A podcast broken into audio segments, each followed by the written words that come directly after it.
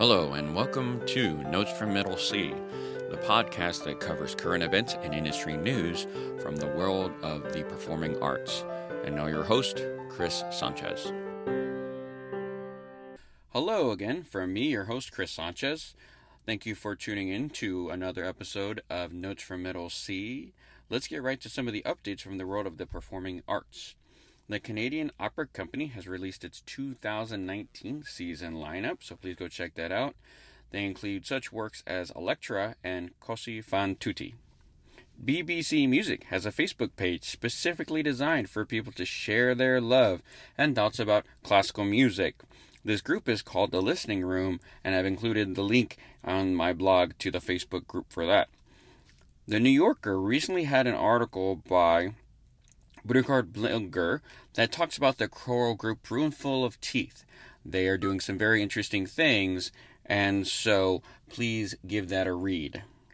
The violinist.com website has a video and article that includes a discussion and recommendations about how to help violinists work on fast passages. Pointe Magazine has an article about a new pointe shoe that is being designed for male ballet dancers by the company Siberian Swan.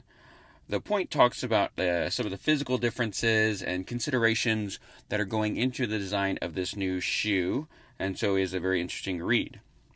NPR.org has a discussion about the way Adagio for Strings by Samuel Barber has been used in different ways over the history of music.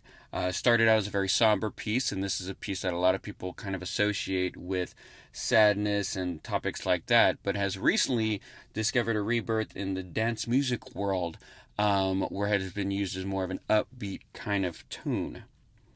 JournalofMusic.com contributor Brian Irvine has recently written an, art, written an article about how orchestras are meeting the changing times and their changing audiences, so give that a read as well.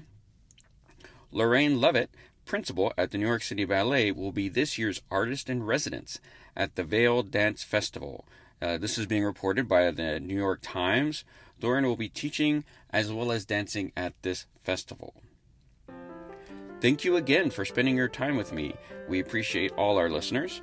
As always, please send an email to chris at notesfrommiddlec.com with any comments or concerns that you may have, as, as well as story ideas for my show.